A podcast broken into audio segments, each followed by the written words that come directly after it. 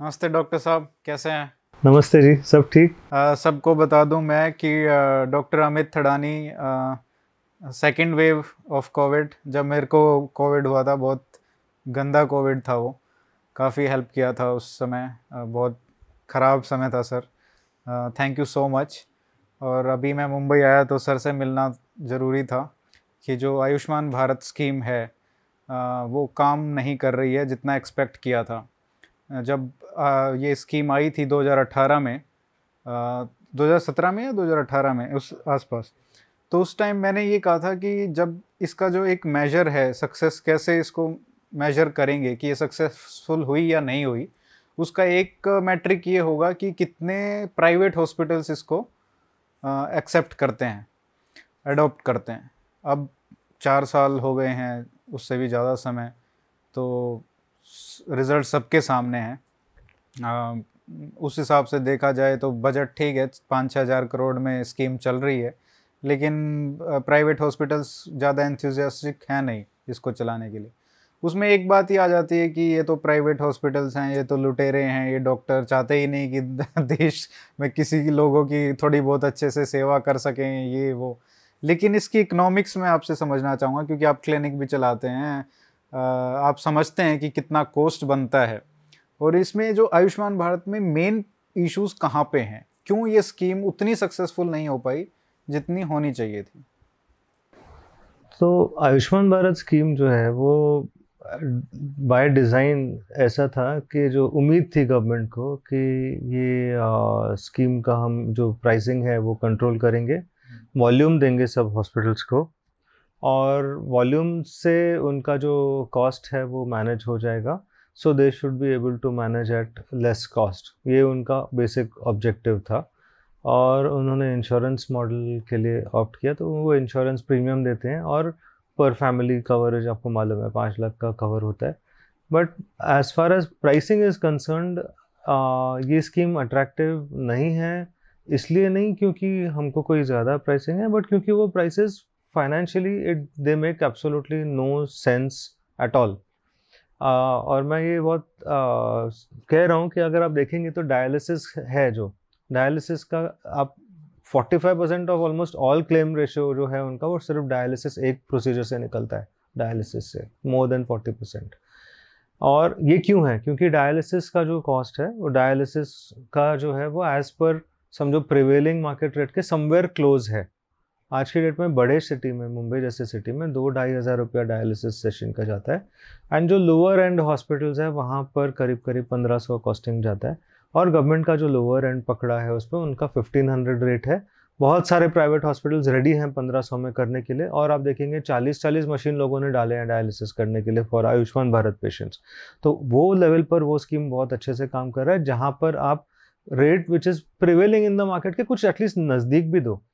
लेकिन आप देखेंगे कि जो बाकी जगह पर रेट्स हैं वो they are not nearby they are ten percent और less of actual prevailing rates in the market for example मैं आपको बताता हूँ कि जो आ, एक प्रोसीजर ले लीजिए आप रैंडमली लंबर पंक्चर जो हम बोलते हैं जो स्पाइनल कॉर्ड में से पानी निकालते हैं टेस्टिंग के लिए उसका प्रोसीजर है।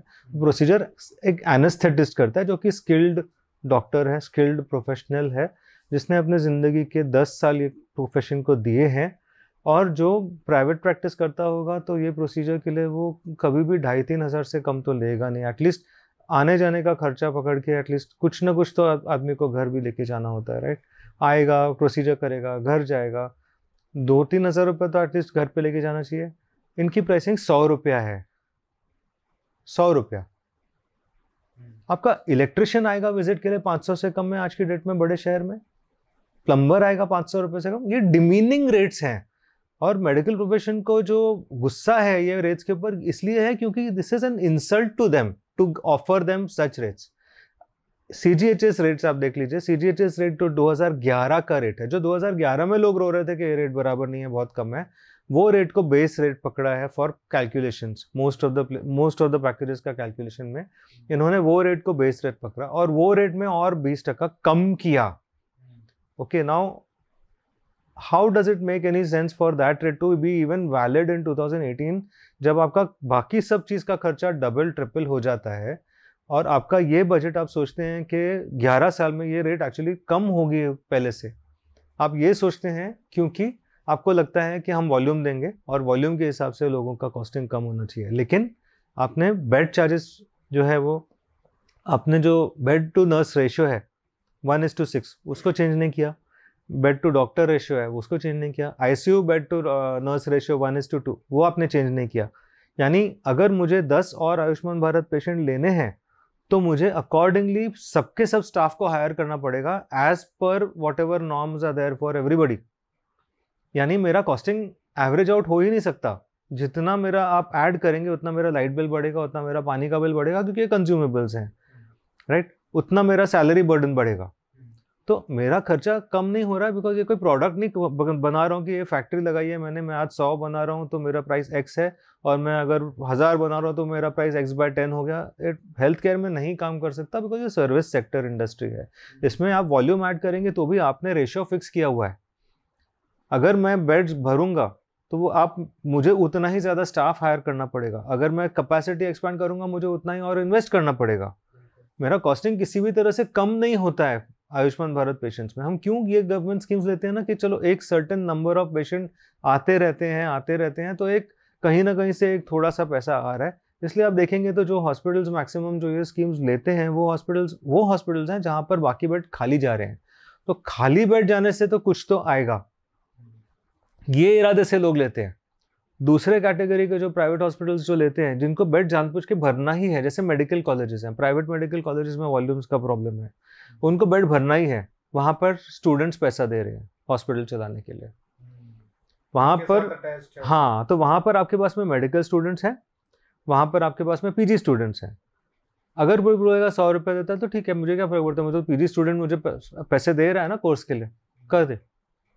उनको अफोर्ड हो सकता है राइट लेकिन अगर आप सोचते हैं कि जो फुली प्राइवेट हॉस्पिटल्स है वो ये स्कीम लेंगे तो इट इज़ नॉट पॉसिबल उन, उनके लिए ये स्कीम्स वर्केबल बिल्कुल नहीं हो सकते हैं। जो आईसीयू है आज की डेट में प्राइवेट जो कॉरपोरेट हॉस्पिटल्स हैं वहाँ पर अगर एवरेज आईसीयू चार्जेस देखेंगे तो पर डे का between fifty thousand and one lakh जाता है depending on the patients condition आपके पैकेजेस हैं दो हज़ार एक सौ रुपये से लेकर दस हज़ार रुपये तक।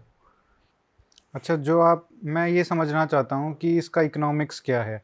जैसे आप कह रहे हैं कि पचास हज़ार से एक लाख तक का बिल एक पेशेंट का जाएगा अगर आईसीयू में है। तो ये इसका कॉस्टिंग का इसका मैं बताता हूँ क्योंकि क्या होता है कि देखिए ये जो कॉस्ट है इसमें जो पेशेंट क्रिटिकली इल है उसको बहुत सारी दवाइयाँ जाती हैं राइट उनको बहुत सारे कंसल्टेंट्स अलग अलग फील्ड्स के देखने के लिए आने पड़ते हैं। जैसे फॉर एग्जांपल अगर कोई पेशेंट है जिनको क्रिटिकल इन्फेक्शन है ब्लड में तो उनको एक फिजिशियन देखेंगे। उनको एक इन्फेक्शस डिज़ीज़ स्पेशलिस्ट देखेंगे। उनको अगर किडनीज उनके फेल हो गए हैं इन्फेक्शन की वजह से तो किडनी के डॉक्टर देखेंगे राइट उनका अगर पहले से ही कुछ एग्जिस्टिंग प्रॉब्लम है हार्ट रिलेटेड एंड ऑल तो उनको हार्ट के डॉक्टर देखेंगे राइट मल्टी डिसिप्लिनरी अप्रोच होता है, जहाँ पर बहुत सारे अलग अलग फैकल्टीज़ के डॉक्टर्स को इन्वॉल्व होना पड़ता है, वो पेशेंट को बचा के सेफली निकालने के लिए राइट दूसरा चीज़ होता है कि उसमें इन्वेस्टिगेशन बहुत जाते हैं। रोज़ पेशेंट के ब्लड टेस्ट होते हैं ऑलमोस्ट और ये इसलिए नहीं होते हैं कि हमारे को ज़्यादा कमाना है ब्लड टेस्ट से। हाँ, इसलिए इसलिए हाँ इसलिए होते हैं बिकॉज़ पेशेंट्स की कंडीशन इतनी क्रिटिकल होती है कि उनके हर दिन पैरामीटर्स चेंज होते हैं। तो हमको मॉनिटरिंग के लिए हमारे पास में दूसरा कोई तरीका नहीं है but to do serial test तो मैंने आज सीबीसी किया उसमें ब्लड काउंट पेशेंट का बीस हज़ार है।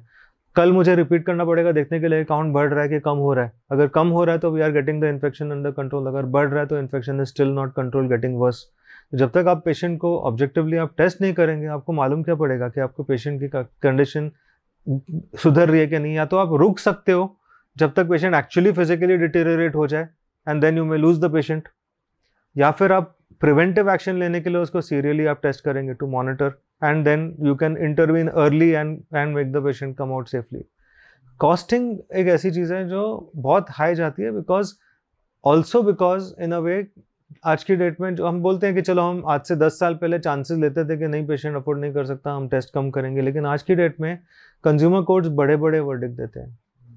बराबर है, वो और वो पचास लाख, एक करोड़ रुपए के पेनल्टी फॉर नेग्लिजेंस लगाने से पास that is the level of penalties कभी लाख रुपया, कभी कभी वन पॉइंट अभी लास्ट एक, सिर्फ़ एक अल्ट्रासाउंड रिपोर्ट डॉक्टर ने गलत दिया तो उस पर one point two crore rupees का पेनल्टी लगाया है। तो ये पैसा कौन भरेगा? इंश्योरेंस कंपनी भरेगी उसका प्रीमियम आप भरेंगे बराबर है? उसके लिए आपको फिर इंश्योरेंस कवर चाहिए। आपको पूरे के पूरे स्टाफ का इंश्योरेंस देना है आपको पूरे हॉस्पिटल का इंश्योरेंस देना है आपको एक एक डॉक्टर का इंश्योरेंस देना है। एवरीथिंग कॉस्ट मनी फ्री में तो कोई नहीं करता हमारे लिए।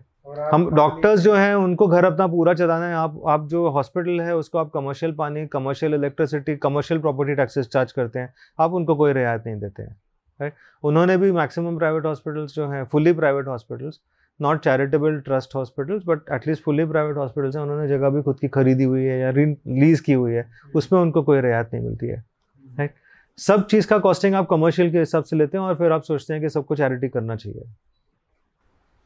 तो ये जो आपने बताया कि जो केसेस होते हैं या वायलेंस होती है डॉक्टर्स के खिलाफ इसमें बहुत बड़ा पॉइंट ये है कि अगर आप कोर्ट में जाते हैं तो कोर्ट में आपसे पूछा जा सकता है कि आपने इस दिन टेस्ट क्यों ये टेस्ट क्यों नहीं करवाया? डॉक्टर पेशेंट का। और इसलिए डॉक्टर्स कोई रिस्क नहीं लेना चाहते। इसलिए rather than blaming the doctors कि जो पेशेंट्स कहते हैं कि यार सरकारी में तो ऐसा नहीं होता है यहाँ पे यार रोज ही ये टेस्ट बोल देते हैं वो टेस्ट बोल देते हैं ऐसा कुछ है नहीं टेस्ट से कुछ मिलता नहीं है ये तो खुद पैसे कमा रहे हैं। सरकारी हॉस्पिटल्स में जितना हम प्राइवेट में करते हैं ना उससे ज़्यादा टेस्टिंग होती है। कम नहीं ज़्यादा होती है। मैं आपको फॉर एग्ज़ाम्पल बताता हूँ। जो डॉक्टर्स हैं जैसे ए है हम दिन में एक या दो बार एबीजी करेंगे। आर्टीरियल ब्लड गैस आई में टेस्ट लगता है लेकिन गवर्नमेंट हॉस्पिटल्स में मैंने खुद काम किया है जहाँ पे हर चार चार घंटे में टेस्ट करते हैं वो। वहाँ पर टेस्टिंग कम नहीं होता। जो हम टेस्ट करते हैं एटलीस्ट उतना होता है या उससे ज़्यादा ही होता है उससे कम नहीं होता है। तो गब, हाँ तो ये लोगों को गलत फहमी है कि we are doing more testing no हम हम definitely we do test because patient को मॉनिटर करने के लिए हमको टेस्ट की ज़रूरत है। बट गवर्नमेंट हॉस्पिटल्स में जितना हम टेस्ट करते हैं उससे ज़्यादा टेस्ट होता है उससे कम नहीं होता है। एक तो ये है। दूसरा चीज़ है जो वायलेंस अगेंस्ट डॉक्टर्स हैं most of the attacks vast majority of attacks government hospitals में है जहाँ पर फ्री ट्रीटमेंट होता है। दो दिन पहले भी अटैक हुआ है एक डॉक्टर के ऊपर in P H C in Odisha primary health care centre government का चलाया हुआ। बेरहमी से पीटा है रिलेटिव्स ने डॉक्टर को। अब प्राइमरी हेल्थ केयर सेंटर में डॉक्टर अकेला पर्सन है, वो सेंटर में। गवर्नमेंट सेंटर है। फ्री सेंटर है। क्यों मारा? अगर डॉक्टर लूट रहा था वहाँ बैठ के। एक रुपया नहीं लिया डॉक्टर ने। अब सेम आप देखेंगे, हमने एजिटेशन किया था साइन हॉस्पिटल में डॉक्टर्स के ऊपर अटैक हुआ था जब। I was part of that agitation sign hospital free hospital है। कोई पेशेंट एक रुपया नहीं देता है। क्यों वायलेंस हुआ? क्योंकि एटीट्यूड है ये। ये एटीट्यूडनल है that they are they can get away with it ये एटीट्यूडनल प्रॉब्लम है। और इंडिया अकेली कंट्री नहीं है जहाँ पर वायलेंस अगेंस्ट डॉक्टर्स होता है। अभी यूएस में एक डॉक्टर के ऊपर नाराज़ होकर पेशेंट ने उसको गोली से उड़ा दिया। ऑर्थोपेडिक सर्जन था। तो ये violence against doctors is a global phenomenon लेकिन यहाँ पर कुछ ज़्यादा हो रहा है क्योंकि लोगों को लगता है यहाँ पर लॉ एंड ऑर्डर नाम की तो चीज़ है नहीं। आपको मालूम है, देख ही रहे हैं क्या चल रहा है। यहाँ पे जिसको चाहिए अपने लॉ को अपने हाथ में ले लेता है। और लोगों को लगता है they can get away with it क्योंकि वो यहाँ आज मार भी दिया तुम्हारे को तो दस साल लड़ते बैठो प्रूव करो। वो डॉक्टर्स कोई रेडी नहीं होता उतने साल लड़ने के लिए। अगर मुझे डॉक्टर को आ, मैंने डॉक्टर को मारा है मैं घूम रहा हूँ आराम से। मुझे मालूम है कि मेरे ऊपर कोई एक्शन तो होना नहीं है। और डॉक्टर भी मालूम है डॉक्टर का दिमाग ऐसे चलता है कि यार जाने दो मैं कहाँ कोर्ट कचहरी के चक्कर काटूँगा कहाँ पुलिस स्टेशन के चक्कर काटूँगा जाने दो छोड़ दो केस वापस ले लेगा। एवरेज प्राइवेट हॉस्पिटल डॉक्टर का ये मैंटेलिटी होता है कि उसको, वो झमेले में जाएगा कि ये पुलिस स्टेशन जाओ, वो कोर्ट जाओ या अपना वो प्रैक्टिस करेगा।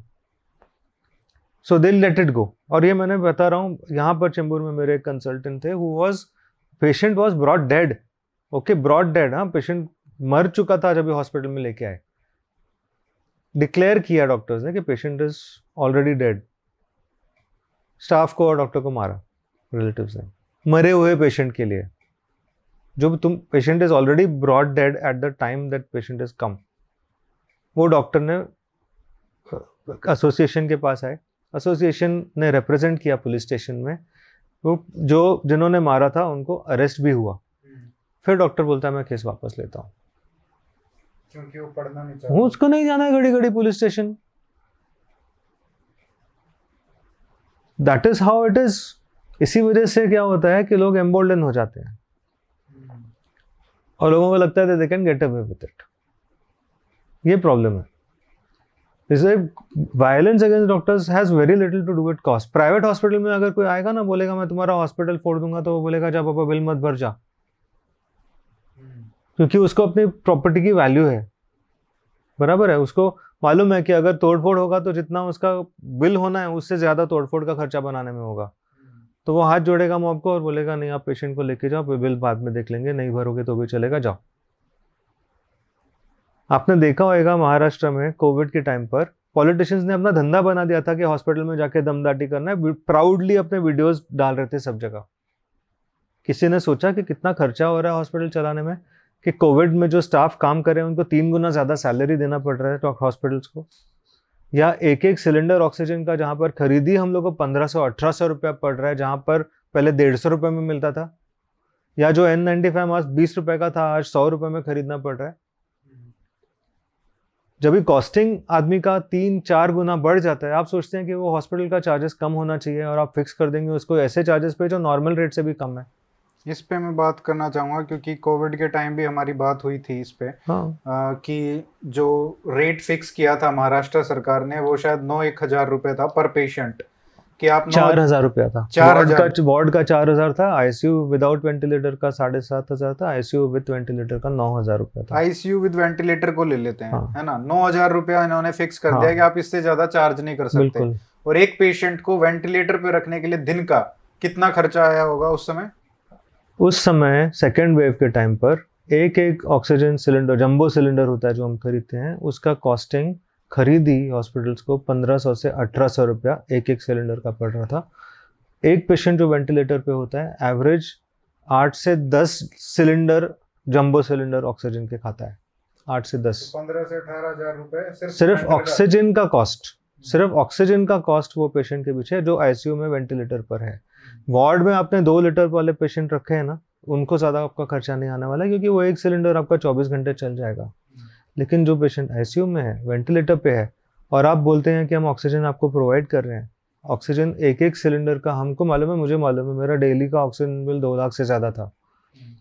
डेली ऑक्सीजन का सिर्फ़ खरीदी मेरा मोर देन टू लैक्स हो रहा था पर डे उसके अलावा बारह मशीन मेरे पास में थे जो इन कॉन्सेंट्रेटर्स थे, जो दिन रात चल रहे थे और उसका रेंट में अलग से भर रहा था। उसका रेंट में अलग से भर रहा था और रेंट भी उस समय जिसको जो मर्ज़ी हो रेंट मांग रहा था। आज की डेट में ऑक्सीजन कॉन्सेंट्रेटर मशीन बीस बीस हज़ार रुपये में बिक रहे हैं। वो टाइम पर हमको सवा लाख रुपया डेढ़ लाख रुपये में ख़रीदने पड़े मशीन क्योंकि वो टाइम पर उसकी डिमांड इतनी ज़्यादा थी। सेम मशीन तो, तो उस समय की बात है कि हम लोग का जो कॉस्टिंग था वो इतना हैवी था। और चलो, मैं बोलता हूँ, चलो, हमारा कॉस्टिंग अगर सेम भी होता फॉर एग्ज़ाम्पल सेम तो नहीं था it was three times two four times higher cost for us still जो गवर्नमेंट ने रेट फिक्स किया, जो नॉर्मल के हिसाब से भी कम, आप सोचिए, नौ हज़ार रुपये में आप नॉर्मल ट्रीटमेंट नहीं कर सकते कोई आईसीयू में। आप सोचते हैं कि कोविड का ट्रीटमेंट होगा with all barriers with all protection with patient on ventilator at a time जब आपका ऑक्सीजन रेट हाई है, सब चीज़ हाई है। तो कैसे पॉसिबल है ये? नहीं पॉसिबल है। इट इज़ वेरी शॉकिंग के ऐसी चीज़ें हुई हैं बट हुई हैं और कोर्ट्स ने इंटरफेयर नहीं किया जबकि उनको मालूम था। उन्होंने और महाराष्ट्र तो बहुत आगे चला गया क्योंकि महाराष्ट्र गवर्नमेंट ने तो इवन जो कोविड के ट्रीटमेंट के लिए नहीं एडमिट हो रहे नॉन कोविड ट्रीटमेंट है उसके भी सब रेट कैप कर दिए। अभी आप बोल रहे हैं कि आप कोविड का कंट्रोल कर रहे हैं लेकिन आपने सबके सब रेट लिस्ट निकाल दिया कि ये सब जो नॉन कोविड ट्रीटमेंट है गॉल ब्लैडर का ऑपरेशन करना है अपेंडिक्स आपने वो सब के भी रेट कैप कर दिए जो कि कोर्ट ने सेट असाइड किया। और कोर्ट ने जब सेट असाइड किया तो उन्होंने ये ऑब्ज़र्व भी किया कि अगर ये सेट असाइड हो रहा है, जो ग्राउंड्स इसके लिए वैलिड हैं, वो आपके जो नॉर्मल कोविड ट्रीटमेंट है, उसके लिए भी वैलिड है। लेकिन उन्होंने ऑर्डर नहीं पास किया। मेरे हॉस्पिटल को स्टे था कोर्ट से। ये जो हैरेसमेंट हो रहा था, हम लोग का ये बिल्स के रिगार्डिंग जहाँ पर 25 20 10 10 12 12 लोग लोकल कॉरपोरेशन के घुस के आ जाएँगे आपके हॉस्पिटल में। और अभी हमको ये दो, अभी हमको वो दो, फिर वार्ड में पीपी पहन के घुस जाएँगे और पेशेंट्स को वहाँ पर रख उकसाएँगे बिल भरने का नहीं। We have live through that time कि जब भी पूरा वार्ड भरा हुआ है पेशेंट्स के साथ में, तब म्यूनसिपल वाले आके बैठ जाते हैं। आपका पूरा ओपीडी भरा हुआ है पेशेंट से और वो बीच में आके बैठ जाते हैं, मुझे ये पेपर दो, मुझे वो पेपर दो। We have faced lot of harassment unbelievable level of harassment क्यों? क्योंकि आपको लगता है कि हम लोग लूट रहे हैं। नहीं, हम लोग का एक्चुअली खर्चा उतना है। hmm. ये मैं बात करना चाहता हूँ क्योंकि जो मेंटेलिटी है ना कि जो कोविड के टाइम पे खुल के सामने आई कि ये कैप कर दो इसको ये नौ हज़ार रुपये लगा दो दस हज़ार रुपये इससे ज़्यादा चार्ज नहीं कर सकते। यही मेंटेलिटी है जो आयुष्मान भारत में भी कहीं ना कहीं देखने को मिलती है कि ये रेट को इस इस ये रेट इसका ये है और ये लोग चार्ज कर रहे हैं इसका। इसलिए मैं जानना चाहता हूँ कि कुछ ऐसे जो प्रोसीजर्स हैं जिनके रेट फिक्स किए गए हैं आप उनका खर्चा या इकोनॉमिक्स उनकी क्या है वो बता सकें तो। मैं अभी आप देखिए मैं जस्ट आपको थोड़े एक दो रेट लिस्ट बताता हूँ। मेरे पास में रेट लिस्ट है। सर्जरी की बात क्योंकि मैं सर्जन हूँ तो we can discuss about some surgical rate only of scan एक देख लेते हैं। सिजेरियन डिलीवरी इनका रेट है साढ़े ग्यारह हज़ार रुपया। सिजेरियन का। सिजेरियन का। हाँ। और वो प्राइवेट हॉस्पिटल में टीयर टू सिटी में अभी बढ़ा के बारह हज़ार किया है और टीयर वन सिटी में, जैसे मुंबई शहर होगा, पंद्रह हज़ार रुपया किया है। ओके? इसमें क्या क्या आता है पंद्रह हज़ार रुपये में? इसमें हॉस्पिटल के पाँच दिन का खर्चा आता है, ऑपरेशन थिएटर चार्जेस आता है एनेस्थेटिस चार्जेस आता है, सर्जन के चार्जेस आते हैं, बेड चार्जेस आता है, विज़िट चार्जेस आता है ड्रेसिंग वगैरह होंगे तो वो आता है। असिस्टेंट सर्जन आजकल कंपलसरी हो गया है गायनेक्स के लिए सिजेरियन में। असिस्टेंट सर्जन आता है। यानी दो सर्जन एक एनेस्थेटिस्ट पाँच दिन के विजिट्स तक, और आने जाने का खर्चा भी आता है। अभी अगर कोई एनेस्थेटिस्ट आ रहा है केस के लिए, शहर में तो बेसिक जो कॉस्ट होता है एटलीस्ट मिनिमम से मिनिमम एटलीस्ट दो ढाई हज़ार तो लेगा कम से कम राइट दवाइयों का खर्चा कम से कम तीन चार हज़ार तो आता है। उससे कम तो नहीं, पाँच दिन की दवाइयाँ हैं ऑपरेशन थिएटर की दवाइयाँ ऑपरेशन थिएटर का एक एक जो मटेरियल होता है स्टिच का वो एक एक मटेरियल सात सात आठ आठ सौ रुपये का है। एटलीस्ट तीन सूचर मटेरियल लगते हैं। तो वो physical cost of the material जो ओटी में लगना है, बेहोशी की दवा लगनी है राइट जो क्लीनिंग एजेंट्स लगने हैं एंटीसेप्टिक्स लगने हैं एवरीथिंग कॉस्ट मनी फुकट नहीं आता ना सब। तो हर एक चीज़ का कॉस्टिंग होता है उसमें।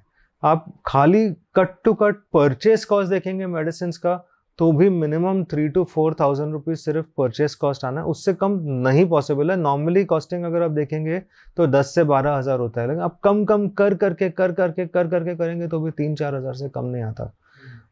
आपका ये दो चीज़ का पकड़ के सिर्फ़ दो चीज़ का पकड़ के मेडिसिन का पकड़ के और एनेस्थेटिस का पकड़ के ऑलरेडी खर्चा आधे से ज़्यादा बिल का निकल चुका है। आपका साढ़े ग्यारह हज़ार में से आपका ऑलरेडी करीब करीब पाँच छः हज़ार रुपया निकल चुका है। अभी वो बाकी बचा छः हज़ार रुपया। इसमें दो सर्जन और हॉस्पिटल किसको कितना मिलेगा? आप सोचिए हॉस्पिटल को दो हज़ार रुपया मिलेगा। पाँच दिन के ट्रीटमेंट का। ओटी चार्जेस का, दो घंटा ऑपरेशन थिएटर है, जिसमें कम से कम आपके पाँच स्टाफ वहाँ पर है। सर्जन क्या घर लेके जाएगा? दो हज़ार रुपया? कौन ये रेट बना रहा है? कैसे पॉसिबल है? आप सोचते हैं कोई सर्जन आएगा पूरी की पूरी मेडिकल लीगल रिस्क अपने सर पे लेगा इमरजेंसी में आधा रात को सिजेरियन करेगा आप एक रुपया उसको एक्स्ट्रा नहीं देंगे। पाँच दिन पेशेंट की देखभाल करेगा और उसके बाद दो ढाई हज़ार रुपये पकड़ाएँगे हाथ में। इज़ दिस फेयर काफ़ी डिमीनिंग बहुत डिमीनिंग है ये और डॉक्टर्स इसीलिए नाराज़ हैं क्योंकि डिमीनिंग है उनके लिए। वो अपने ओपीडी में कंसल्टिंग रूम में बैठेंगे दो पेशेंट देखेंगे उनका दो हज़ार रुपया हो जाएगा। वो यहाँ पर पाँच दिन की सेवा करे पेशेंट की अपना प्रोफेशनल हार्ड वर्क है। कि प्रोफेशनल हार्ड वर्क की रिस्पेक्ट नहीं है डॉक्टर्स के लिए?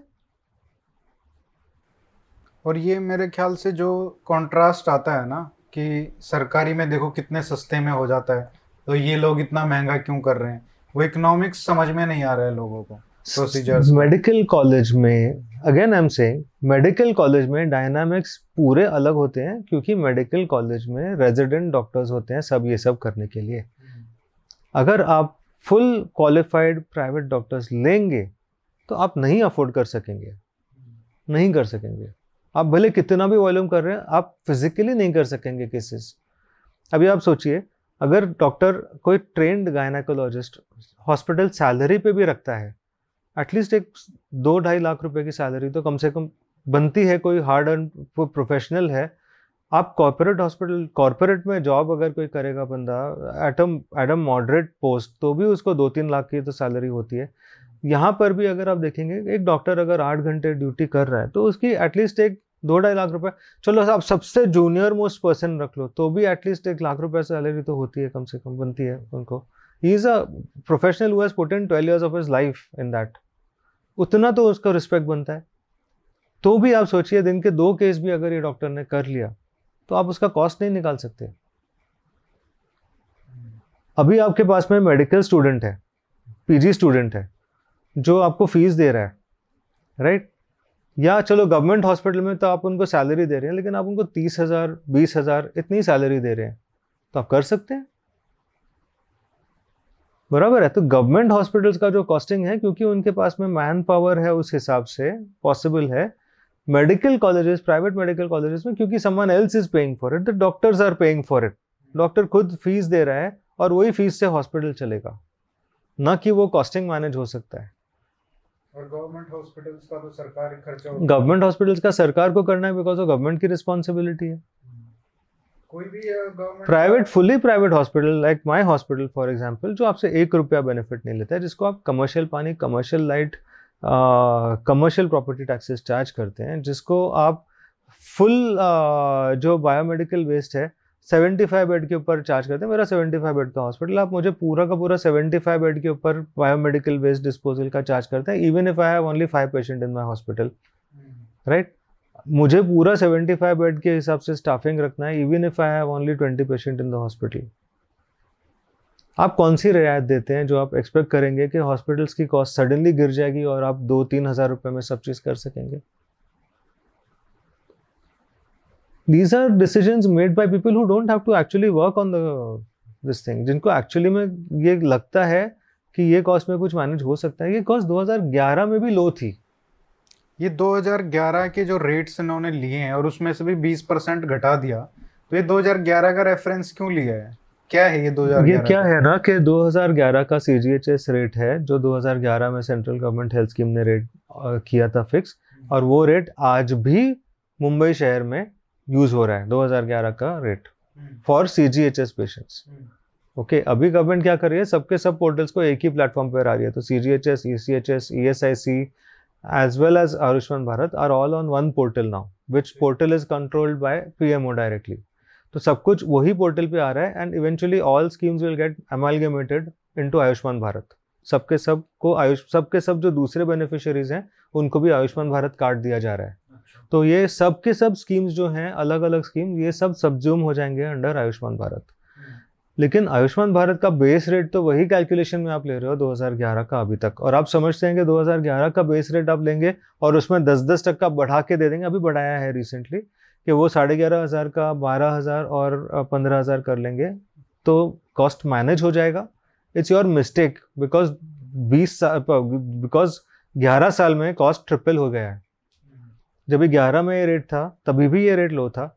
सीजीएचएस रेट में आज भी नाइन्टी रुपीज़ है फॉर कंसल्टेंट विज़िट हॉस्पिटल में कोई कंसल्टिंग डॉक्टर आता है विज़िट करता है पेशेंट को तो नब्बे रुपया देते हैं।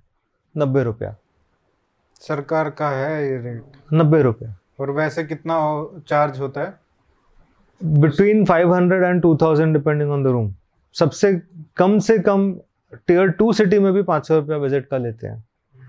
टीयर वन सिटी में आज की डेट में एट एनी डिसेंट हॉस्पिटल आठ सौ हज़ार रुपया जनरल वार्ड का एंड मे बी अबाउट दो हज़ार रुपया प्राइवेट रूम का विज़िट चल रहा है।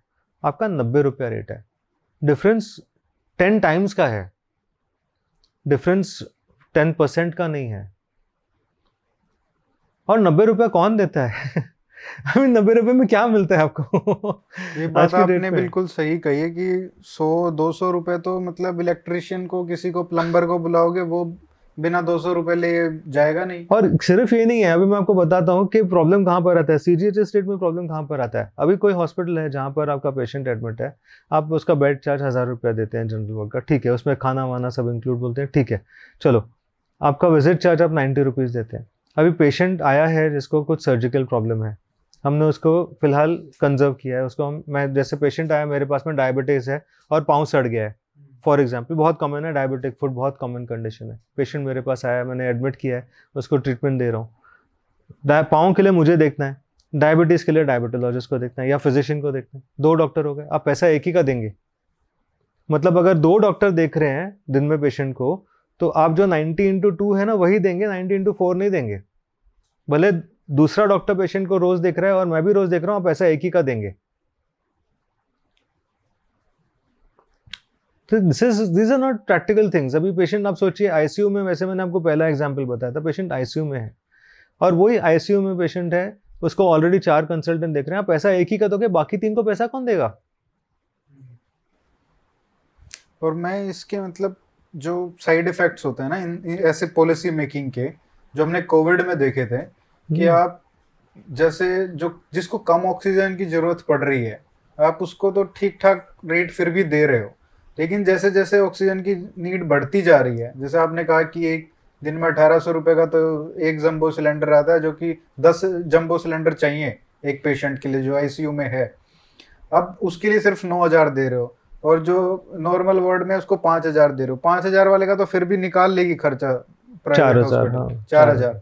नौ हज़ार का कैसे निकाले? वो तो डिफरेंस बढ़ता ही जा रहा है। और उससे होता क्या है कि जब पेशेंट जो सीरियस कंडीशन में है उसको क्या एडमिट ही नहीं करेंगे फिर प्राइवेट हॉस्पिटल्स इवेंचुअली करना यही पड़ेगा। बोलना तो अब अनकंफर्टेबल है ये चीज़। लेकिन वो करेंगे कैसे जब आप उनका उनका खर्चा ही नहीं निकलेगा तो वो क्या कैसे एडमिट कर सकते हैं? तो ये एक्चुअली में हुआ है बहुत जगह पर। अनफॉर्चुनेट रियलिटी है कि uh, ये पॉलिसी मेकिंग की वजह से और ऐसे डिसीज़न मेकिंग की वजह से जो भी पेशेंट थोड़े भी हैं जो लग रहा था कि जिनको ऑक्सीजन रिक्वायरमेंट है कॉपरेट हॉस्पिटल ने उनको सीधा आईसीयू में डाल दिया है। एंड कॉपरेट हॉस्पिटल्स में आप देखेंगे बहुत सारा आईसीयू ऑक्यूपेंसी हंड्रेड परसेंट ही चल रहा था। एंड उसमें एक्चुअली नंबर ऑफ़ एकदम क्रिटिकल जो पेशेंट्स हैं, जो उस लेवल के हॉस्पिटल में अगर मेरे पास में 20 पेशेंट हैं जो तो वो 20 के 20 ऐसे पेशेंट होने चाहिए जो दूसरे जगह मैनेज ही नहीं हो सकते, इस लेवल के बैड पेशेंट होने चाहिए।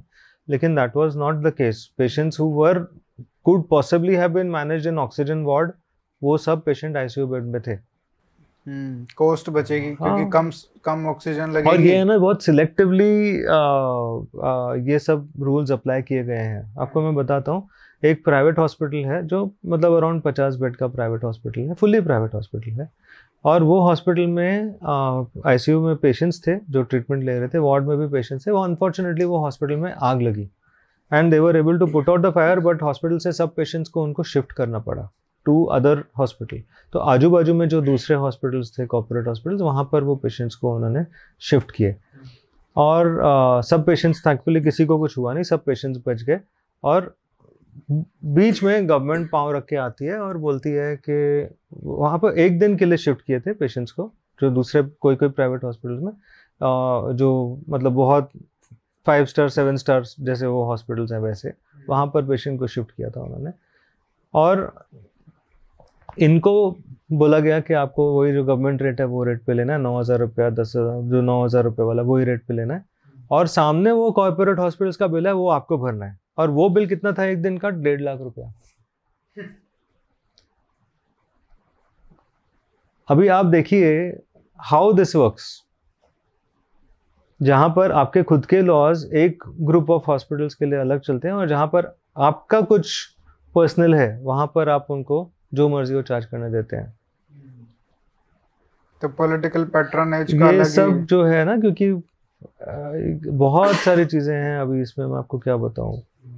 So, तो इसमें आयुष्मान भारत वाले जो स्कीम है उसकी जो कैपिंग होती है हम्म। तो उसकी वजह से भी ऐसे इल इफेक्ट्स होंगे साइड इफेक्ट्स होंगे? मुंबई में एक भी प्राइवेट हॉस्पिटल आयुष्मान भारत नहीं कर रहा है। एक भी? एक भी नहीं कर रहा है। एक भी नहीं।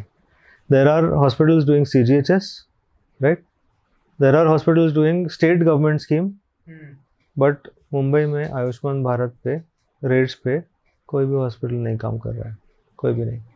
गवर्नमेंट स्कीम जो है जो स्टेट गवर्नमेंट की है हमारा महात्मा फुले योजना है उसमें हॉस्पिटल्स थोड़े बहुत हैं जो काम कर रहे हैं। C G H S rate पे फिर भी लोग काम कर रहे हैं बिकॉज़ मतलब वो पहले से ही एम्पैनल्ड हैं plus C G H S में प्रोसीजर्स हैं कोई कोई जैसे कार्डियक इंटरवेंशन वहाँ पर दो चार प्रोसीजर्स हैं जिनमें थोड़ा कॉस्टिंग निकल जाता है। बाकी आप देखेंगे तो सी में भी आप मैक्सिमम जो प्रोसीजर्स हैं वो कोई प्राइवेट हॉस्पिटल नहीं करता है। और ये प्राइवेट हॉस्पिटल्स जैसे मान लीजिए कोई आ गया आ, ऐसा पेशेंट आ गया जिसका जिसके अंडर में आयुष्मान भारत में आ रहा है आना चाह रहा है वो। लेकिन उसकी जो कॉस्टिंग है वो और जो एक्चुअल कॉस्टिंग है उसमें बहुत ज़्यादा गैप है। और मेरे को नहीं लगता कि वो रिइम्बर्समेंट जो है सरकार की तरफ़ से वो भी टाइम पे आता होगा। नहीं वो तो तो, इतना होने के बाद वो तो सीधा मना कर देते होंगे मना कि हम नहीं कर सकते। हाँ मैक्सिमम आप देखेंगे ना हॉस्पिटल सीधा बोलते हैं कि नहीं ये हम ये प्रोसीजर हम करते ही नहीं है। ये नहीं बोलेंगे हम नहीं कर सकते सकते क्योंकि कॉस्ट नहीं कम है बट वो पोलाइटली बोल देंगे कि प्रोसीजर यहाँ पे होता ही नहीं है। होता भी होगा तो बोलेंगे नहीं होता। बिकॉज़ उसकी कॉस्ट बैठ ही नहीं सकती है। आपको मैं बताता हूँ एक प्रोसीजर होता है जो डायलिसिस के पहले किया जाता है शंट बोलते हैं उसके आर्टेरोवेनस फेस्टुला बोलते हैं। वो आर्टेरोवेनस फेस्टुला का एवरेज रेट जो सब जगह पे प्रिवेलिंग रेट है वो है पच्चीस हज़ार से लेकर तीस हज़ार तक। और ये एक्सेप्टेड है कि ट्वेंटी फाइव थाउज़ेंड रुपीज़ तक उसका जो रेट है। आ, ये प्रोसीजर जो है ये कार्डियोवास्कुलर सर्जन करते हैं माइंड या फिर यूरोलॉजिस्ट करते हैं। तो they are people who are super specialist they are not people even who are M S general surgery ये सुपर स्पेशलिटी वर्क है जो या कार्डियक सर्जन करते हैं या यूरोलॉजिस्ट करते हैं। ओके सो सुपर स्पेशलिस्ट ये प्रोसीजर कर रहा है। पेशेंट एक दिन ही रहेगा हॉस्पिटल में। आ, इसका जो रेट है मैंने बताया आपको twenty five to thirty thousand rupees इसका कॉस्टिंग होता है। जो गवर्नमेंट स्कीम का आयुष्मान भारत का रेट है ना दो हज़ार तीन सौ रुपया है। दो हज़ार तीन सौ। सो बेसिकली वही दस गुना कम। हाँ वन टेंथ वन टेंथ। और ये सब प्रोसीजर्स जो आप देखेंगे ना ये लाइन से सब प्रोसीजर्स का इसी and they are not made with any application of mind I tell you ये जो रेट्स है ना ये बिल्कुल एप्लीकेशन ऑफ़ माइंड के बिना बनाया अगर आपका पेशेंट है जो आप रेट लिस्ट अभी जो नया रेट लिस्ट देखेंगे तो और भी विदाउट एप्लीकेशन ऑफ़ माइंड है। गॉल ब्लैडर सर्जरी में इन्होंने दो चा, चार टाइप के अलग अलग सर्जरीज होते हैं। समझो गॉल ब्लैडर सर्जरी ओपन जिसमें आपको सिर्फ़ गॉल ब्लैडर निकालना है। गॉल ब्लैडर सर्जरी जो आप लैप्रोस्कोपिक करेंगे जिसमें खाली गॉल ब्लैडर निकालना है। गॉल ब्लैडर सर्जरी जिसमें आपको मेन बाइल डक्ट में अंदर स्टोन फंसा है वो स्टोन क्लियर करना है यानी उसको सीबीडी एक्सप्लोरेशन बोलते हैं। वो जो ओपन कर रहे हैं और जो गॉल ब्लैडर सर्जरी जिसमें आप वो सेम प्रोसीजर लैप्रोस्कोपिक कर रहे हैं। ये चार प्रोसीजर्स हैं जिनका कॉस्टिंग रियलिटी में कम्प्लीटली डिफरेंट है। ओके क्योंकि क्यों डिफरेंट है? क्योंकि खाली आप नॉर्मल कॉल ब्लैडर सर्जरी कर रहे हैं लैप्रोस्कोपिक पेशेंट दो दिन में घर चला जाता है। अगर आप सीबीडी एक्सप्लोरेशन कर रहे हैं जो मेन बाइल डक्ट एक्सप्लोर कर रहे हैं patient seven to ten days रहता है हॉस्पिटल में। अच्छा। आपके कॉस्ट सेम है? कॉस्ट सेम है? कॉस्ट सेम है पैकेज जो आपका लैप्रोस्कोपिक सर्जरी है वो और ओपन सर्जरी का कॉस्ट सेम है। ये तो बहुत बड़ा स्कैम है।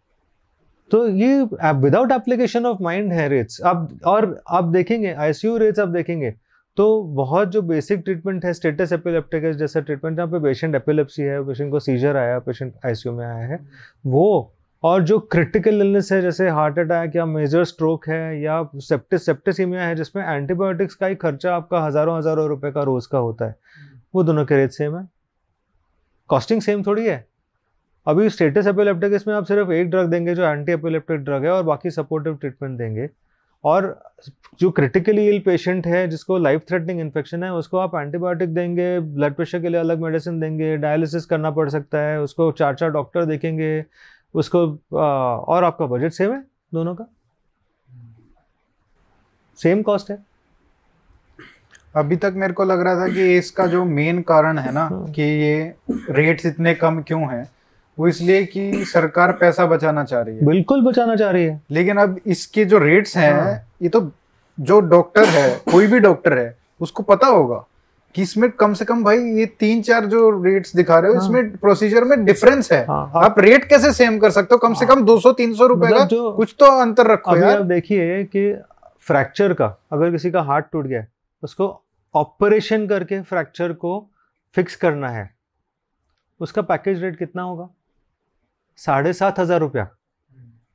साढ़े सात हज़ार रुपया for fixing a long bone fracture अभी जो एनेस्थेटिस्ट है, वही ढाई तीन हज़ार लेके जाएगा। मेडिसिन एनस और ऑर्थोपीडिक में ना मेडिसिन पे कॉम्प्रोमाइज हो ही नहीं सकता। हो ही नहीं सकता है। आपका कम से कम चार पाँच हज़ार रुपये मेडिसिन कॉस्ट आना है। जो प्लेट आप अंदर लगाएँगे, वो प्लेट का वो लोग अलग से देते हैं, वो प्लेट का कॉस्ट मैक्सिमम फिक्स्ड है कि वो कितने तक देंगे, उसके आगे वो नहीं देंगे। राइट आपका सर्जन क्या घर लेके जाएगा और हॉस्पिटल क्या लेके जाएगा? जो दो या ढाई हज़ार रुपया बचेगा उसमें सर्जन क्या लेगा और हॉस्पिटल क्या लेगा? हम्म, और आप वो रेट को आज भी 2022 में भी वही रेट पकड़ते हो और उसमें 10 15 टक्का बीस टक्का इंक्रीज करके सोचते हो कि मैंने तो बढ़ा के दिया। हाउ इज़ वो तो पहले घटा दिया था ना 2011 हाँ, 2011 ये में मैं 20 बोल रहा हूँ ना, परसेंट घटाया था। हाँ तो ये जो यही मैं बोल रहा हूँ कि अभी उन्होंने थोड़े पैकेजेस बढ़ाए हैं और थोड़े पैकेजेस एक्चुअली घटाए भी हैं। हम्म।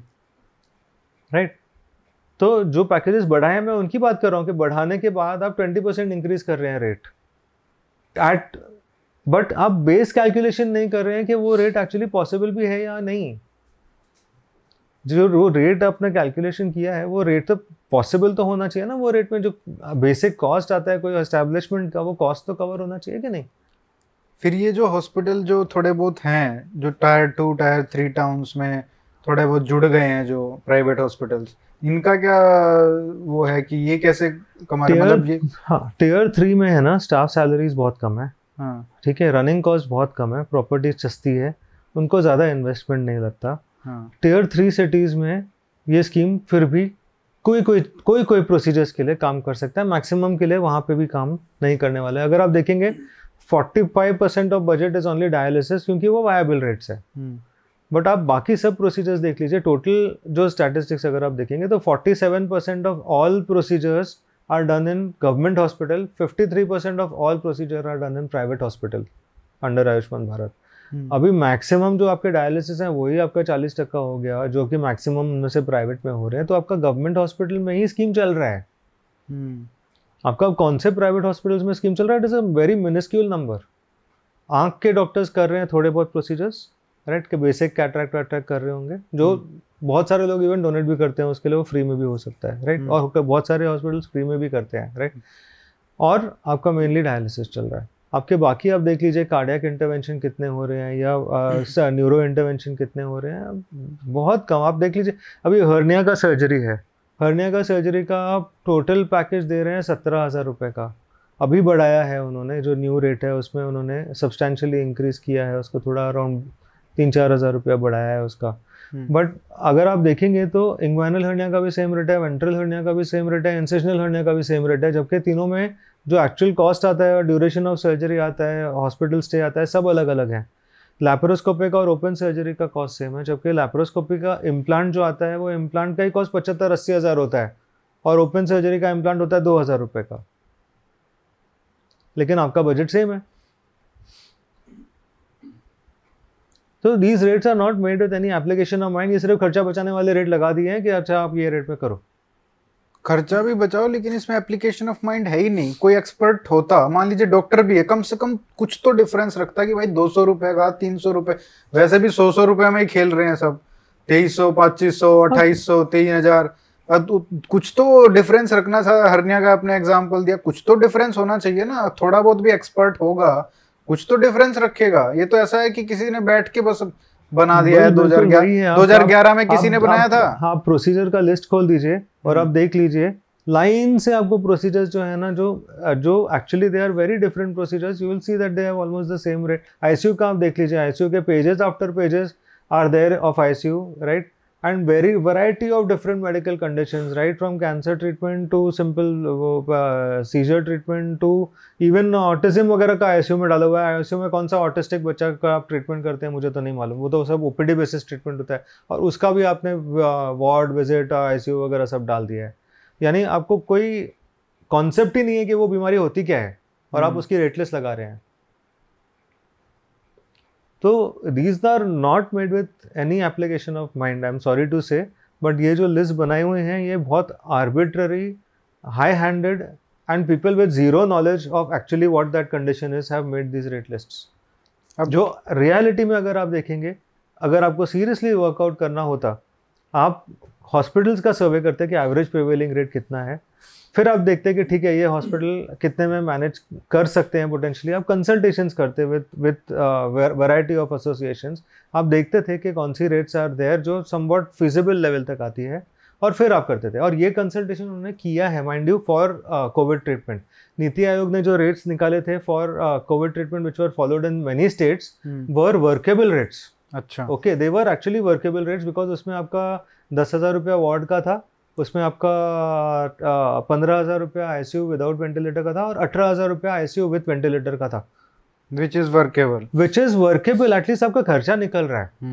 These rates were workable they were not profitable in like आप कमाओगे पाँच दस टका उसमें but they were at least workable rates this was all inclusive including medicine stay but ये रेट्स वर्केबल थे। इसमें हाई एंड मेडिसिन एक्सक्लूडेड थे हाई एंड कंज्यूमेबल एक्सक्लूडेड थे। But these are rates which were workable they were done with consultation right these rates are not done with any consultation इसमें आपके panel में तो बड़े बड़े नाम हैं हम्म। लेकिन उन्होंने ये कॉस्ट को अग्री किया था क्या? Because Devi Shetty was there on the panel right which was involve to make this Ayushman Bharat rate he is himself crying today कि ये रेट पॉसिबल नहीं है. तो मतलब वही जो उनका इनपुट होगा वो नहीं लिया गया होगा। नहीं ये पॉसिबल नहीं है ये रेट्स पे काम करना क्योंकि आपका बेस रेट ही गलत है। हाँ। आपका बेस रेट गलत है आपके जो पैरामीटर्स आप यूज़ कर रहे हैं to decide the rate non existent हैं। हम्म, आपने कभी कोई जो वो प्रोसीजर करता है उसके साथ बैठ के डिस्कस नहीं किया ये प्रोसीजर में आके लगता क्या क्या है आपको? राइट अगर आप उसको देखते और आप उसमें ये सोचते कि डॉक्टर को एटलीस्ट दो रुपया घर लेके जाना चाहिए for his all hard work तो you would have at least made some decent rate लेकिन आपका ये क्या है कि आपको वो रेट में C G H S rate तो बहुत सारे हॉस्पिटल अभी भी फॉलो कर रहे हैं तो C G H S rate is viable आप वो रेट में करेंगे। अभी वो रेट में आप देखिए तो सही कि कौन सा डॉक्टर कौन सा प्रोसीजर करने के लिए रेडी है।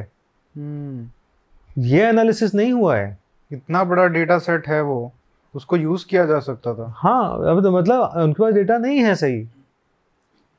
अब आपके पास में अगर डेटा आपको प्रोक्योर करना होता चारों सबसे बड़े इंश्योरेंस कंपनीज़ हैं राइट एग्जैक्टली आपके पास में पूरा का पूरा उनका डेटा आ सकता है कि हम्म। कि एवरेज कॉस्ट आप कितना देते हैं सर्जरी का। आप वो सेम ऑफ़र करते या उसमें आप बोलते थे कि ठीक है ये जो पैकेज रेट्स हैं और जिप्सा रेट्स हैं जो वो ये चारों कंपनीज़ के वो सबसे कम रेट हैं प्रिवेलिंग मार्केट में जो वो ऑफ़र करते हैं राइट hmm. बहुत सारे हॉस्पिटल्स वो रेट भी बोलते हैं हम ये रेट पे भी काम नहीं करेंगे।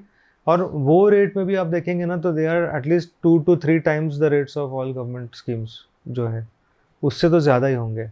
और ये देखिए ना, आप एक ही रेट पूरे देश में कर रहे हैं। मतलब आप मुंबई में ऑपरेशन करवा रहे हैं, वो भी शायद सेम है। रेट जो सरकार दे रही है आयुष्मान भारत में, आप कहीं गाँव में करवा रहे हैं सेकंड थर्ड टाउन में करवा रहे हैं तो भी सेम है।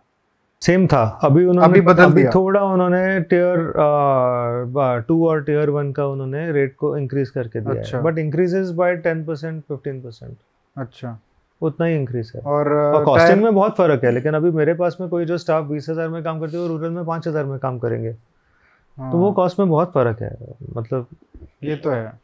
उसका एक्सपेंसेस इतना तो ज़्यादा है ट्वेंटी परसेंट का डिफरेंस नहीं है उनका वो कॉस्टिंग और उनका रनिंग कॉस्ट भी बहुत कम क्योंकि गाँव खाते में कितना खर्चा होता है आदमी के घर का? कुछ नहीं। हम्म, compare to a big city like Mumbai जिसमें आदमी के घर के भाड़े ही कम से कम तीस हज़ार के नीचे आपको वन बेडरूम वन रूम का भी नहीं मिलेगा यहाँ पर। हम्म, और गाँव में आपको रहना है फ्री में आपके खुद के घर पे। हम्म, तो घर भी गवर्नमेंट बना के देती है। ये भी है। तो ऐसी बात है तो कॉस्टिंग में तो बहुत ज़्यादा फ़र्क है। मतलब रूरल कॉस्टिंग और अर्बन कॉस्टिंग सेम हो ही नहीं सकता। जब ये स्कीम लॉन्च हुआ था तो एक तो insurance companies were expected to benefit in the sense कि जब इतने सारे लोग आपका एक तरीके से आप प्राइवेट प्लेयर्स को जा रहा है तो उनका भी एक इंश्योरेंस कंपनीज़ को भी बेनिफिट होगा इन द सेंस कि एक पूल बढ़ेगा तो इंश्योरेंस कॉस्ट भी शायद कम हो जाए ओवरऑल तो ये एक था, एक प्राइवेट जो सेकंड टायर थर्ड टायर में जो इंफ्रास्ट्रक्चर का कैपेसिटी बहुत कम है इन्होंने एक्सपेक्ट किया था कि इतना सारा जो लोग हैं वो अब एलिजिबल हो गए हैं poor people now they can go to private hospitals they have an option तो जो भी सारी बड़ी चेन्स हैं हॉस्पिटल्स की वो भी वहाँ पे जाके छोटे छोटे शहरों में अब अपनी चेन्स खोलेंगे वहाँ पे प्राइवेट हॉस्पिटल्स बनाएँगे. तो ये मतलब काफ़ी अच्छा स्कीम था आइडिया अच्छा था लेकिन जिस तरीके से इम्प्लीमेंटेशन हुआ है एकदम मतलब ना तो प्राइवेट हॉस्पिटल्स तो इंटरेस्टेड ही नहीं है और ना कोई इंश्योरेंस का बेस बढ़ रहा है मतलब कुछ भी नहीं हो रहा है इसमें जो जो एक्सपेक्टेड था। आई मैंने ये बहुत सारे फोरम्स पे प्राइसिंग का इशू रेज किया है। I. Spoke to one senior minister in the government also I told him up front जब ये स्कीम लॉन्च हुआ कि ये प्राइसेस वायबल नहीं है बट टीयर वन सिटीज़ में ये रेट्स नहीं चल सकते हैं। इट्स इम्पॉसिबल उन्होंने बोला हम रीवर्क कर रहे हैं। तीन साल तक रीवर्क नहीं किया अब जाके रीवर्क हुआ है। कि मैं अठारह में मैंने बोला था। उसके बाद में जो यहाँ पर स्टेट है उसमें इम्प्लीमेंटिंग के लिए जो main one of the major person whose implementing I spoke to him again in a conference and personally also और उनको मैंने बोला सर ये रेट्स वायबल नहीं है and it is not possible तो his reply to me was कि हमारे पास में आप कैसे बोलते हो वायबल नहीं है? हमारे पास में पंद्रह हज़ार हॉस्पिटल्स का वेट लिस्ट है और आप भी अप्लाई करो ना। आप सोचिए ये कितनी बड़ी झूठ है। कहाँ पंद्रह हज़ार हॉस्पिटल हैं आपके पास? यहाँ पर आज दिन तक मुंबई सिटी में आप पाँच हॉस्पिटल नहीं एम्पायल कर सके हो। पंद्रह हज़ार तो दूर की बात है। कहाँ पे आपका वेट लिस्ट और झूठ क्यों बोल रहे हैं? हम्म। तो ये सब इंफॉर्मेशन जो ऊपर तक जा रहा है कि इतने सारे हॉस्पिटल्स विलिंग हैं ये झूठी इंफॉर्मेशन जा रही है गवर्नमेंट को। कोई विलिंग नहीं है। आप ज़बरदस्ती कर रहे हैं हॉस्पिटल्स के ऊपर जो ट्रस्ट हॉस्पिटल्स हैं। हम्म। मुंबई में कैसे है कि बड़े बड़े कॉर्पोरेट हॉस्पिटल्स ने ट्रस्ट बनाया हुआ है। ट्रस्ट की जगह उनको गवर्नमेंट ने दी है उनको पानी का सब्सिडी है लाइट का सब्सिडी है जो बड़े जैसे हिंदुजा है जसलोक है वो कोकिला बहन है ये सब जगहें जो हैं ये प्लॉट अलॉट किया हुआ है गवर्नमेंट का उनको फ्री में जगह दी हुई है तो गवर्नमेंट उनको फोर्स कर रही है कि आपको आप जगह हमने फ्री में दिया है पानी इलेक्ट्रिसिटी आपको हम सब्सिडी में दे रहे हैं तो आपको तो ये स्कीम रन करनी पड़ेगी। हम्म। ठीक है? तो ये हॉस्पिटल्स को प्रेशराइज करके स्कीम में लेने के लिए बोला गया है बाय थ्रेटनिंग देम कि हम तुम्हारी परमिशन कैंसिल करेंगे। बट आप देखेंगे एक्चुअल क्या हो रहा है तो हाँ विलिंगली कोई भी नहीं करेगा। फाइनली इसमें क्या किया जा सकता है?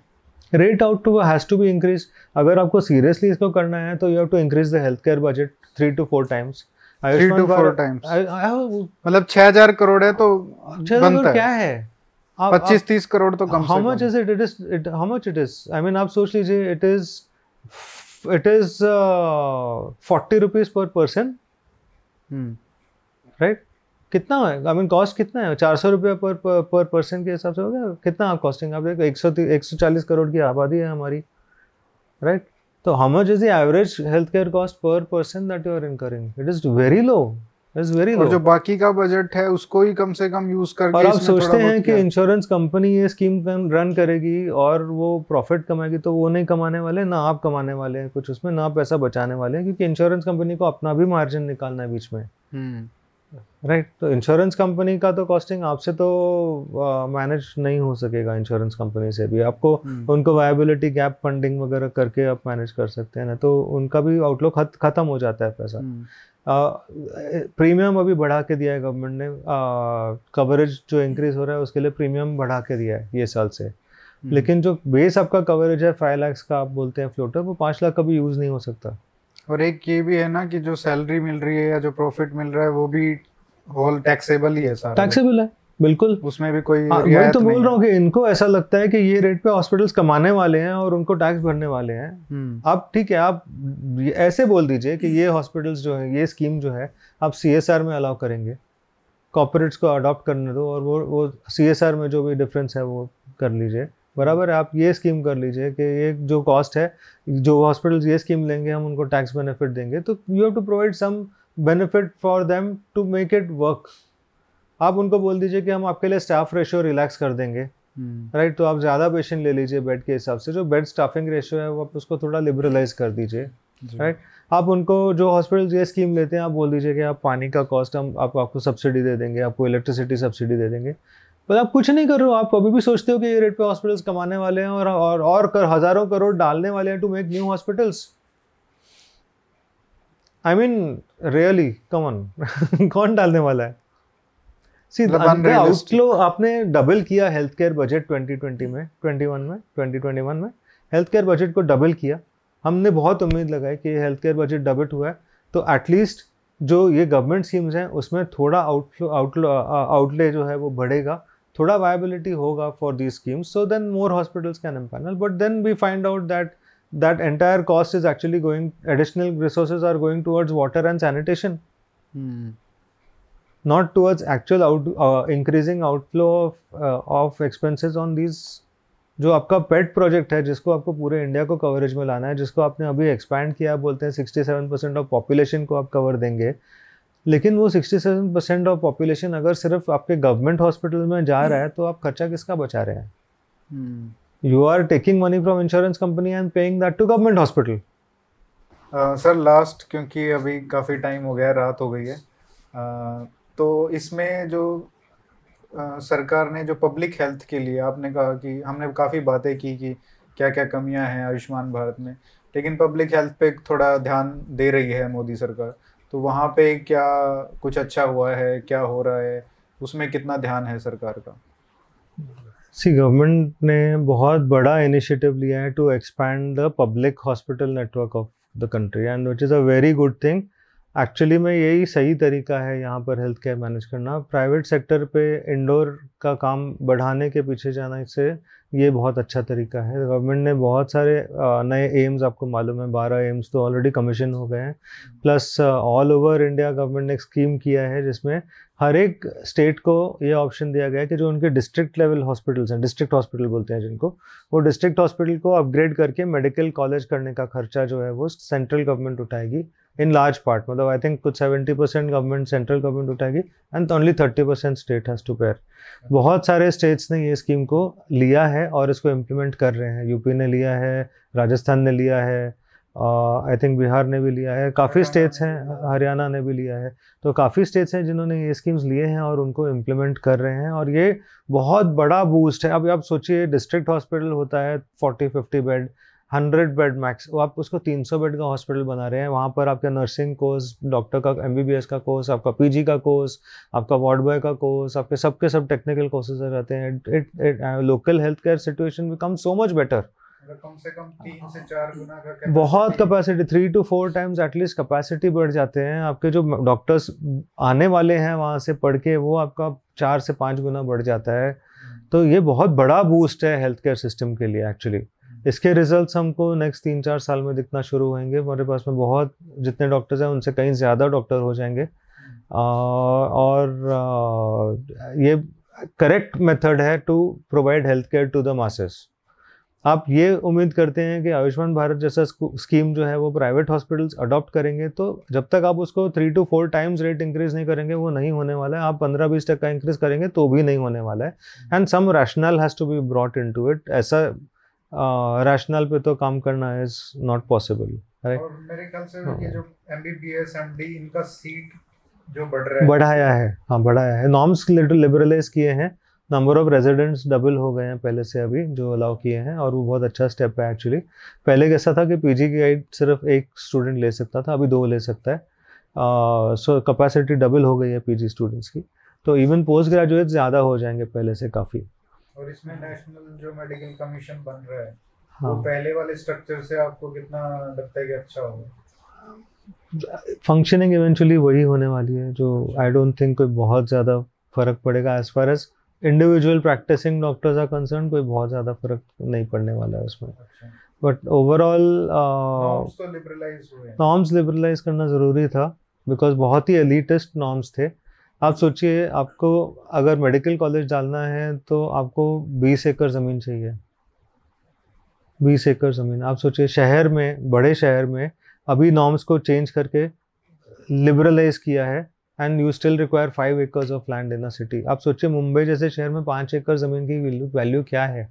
मुंबई जहाँ पर आज की डेट में एक एक फुट का चालीस हज़ार रुपया कॉस्ट है। एक स्क्वायर फुट का। एकड़ चालीस हज़ार फुट होता है। तो आप what sort of investment you think people are willing to make in putting a medical college और ये नहीं, अगर आपको 50 स्टूडेंट का मेडिकल कॉलेज डालना है तो आपको 200 का स्टाफ चाहिए। राइट क्योंकि आपके नॉर्म्स उस हिसाब के आपको डिपार्टमेंट होना है आपको डिपार्टमेंट में एक बॉस होना है उसके नीचे एक जूनियर होना है उसका अपना प्रोफेसर होना है। मतलब एक हेड ऑफ़ डिपार्टमेंट होगा फिर प्रोफेसर होगा फिर आपको असिस्टेंट प्रोफेसर होगा उसके बाद में आपका जो रेजिडेंट डॉक्टर आएगा और उसके नीचे है तो भी होने हाँ और ये सब डिपार्टमेंट आपको फ़िज़िकल वो सब डिपार्टमेंट भी चाहिए। हर एक डिपार्टमेंट की अलग लैब होगी अलग। तो आपको जो इंफ्रास्ट्रक्चर रिक्वायरमेंट है वो इतना ज़्यादा है for producing so few number of doctors बहुत ज़्यादा है। That is why it is elitist अभी आप सोचते हैं कि मेडिकल एजुकेशन में मेडिकल कॉलेजेस 25-25 लाख रुपया साल का फ़ीस क्यों लेते हैं जो बड़े मेडिकल कॉलेजेस हैं? क्योंकि उनको 300 बेड का हॉस्पिटल डालना है। 300 बेड का हॉस्पिटल डालना है तो 300 बेड के हॉस्पिटल का ही स्टाफ हज़ार के ऊपर हो जाता है। वो कॉस्टिंग कौन भरेगा? Because that has to be charitable hospital उसमें से आप चार्जेस चार्जेस ज़्यादा नहीं रख सकते क्योंकि आपको मिनिमम ऑक्यूपेंसी एट्टी परसेंट रखना है उसका। तो जब तक उतने पेशेंट आएँगे और फिर उतने पेशेंट के लिए आपको उतने डॉक्टर रखने हैं और उस हिसाब से आपको फिर स्टूडेंट से पैसा लेना पड़ेगा क्योंकि पेशेंट तो दस बीस रुपए दे के जा रहे हैं। तो उसका पैसा कौन भर रहा है? Ultimately the students are paying ये लोग समझते नहीं ना कि जो हाँ। अपफ्रंट इन्वेस्टमेंट है जब आप कोई सेटअप करते हो न्यू हॉस्पिटल को इसकी रिक्वायरमेंट इतनी सारी ज़्यादा है कि मतलब सौ करोड़ पचास करोड़ के बिना तो बात शुरू ही नहीं होती ही। नहीं और जब आप एक्सपेक्ट करते हैं कि कोई फिलेंथ्रोपिक उस तरीके से शुरू करेगा तो वो कॉस्ट इवन भी नहीं होगी ना। नहीं वो फिलेंथ्रोपी के हिसाब से फिर आप उसको दो ना बेनिफिट्स हाँ वो वो है नहीं। क्योंकि everybody is suppose to be अगर आप सोचते हैं आप बोलते रहते हैं हमेशा हर फोरम पे कि डॉक्टर्स को फिलेंथ्रोपी के हिसाब से करना चाहिए। अभी ठीक है उनको फिलेंथ्रोपी के हिसाब से बाकी बेनिफिट्स दे दीजिए। वो तो आप नहीं दे रहे हैं कुछ भी। आप डॉक्टर्स को कौन सी रियायत देते हैं?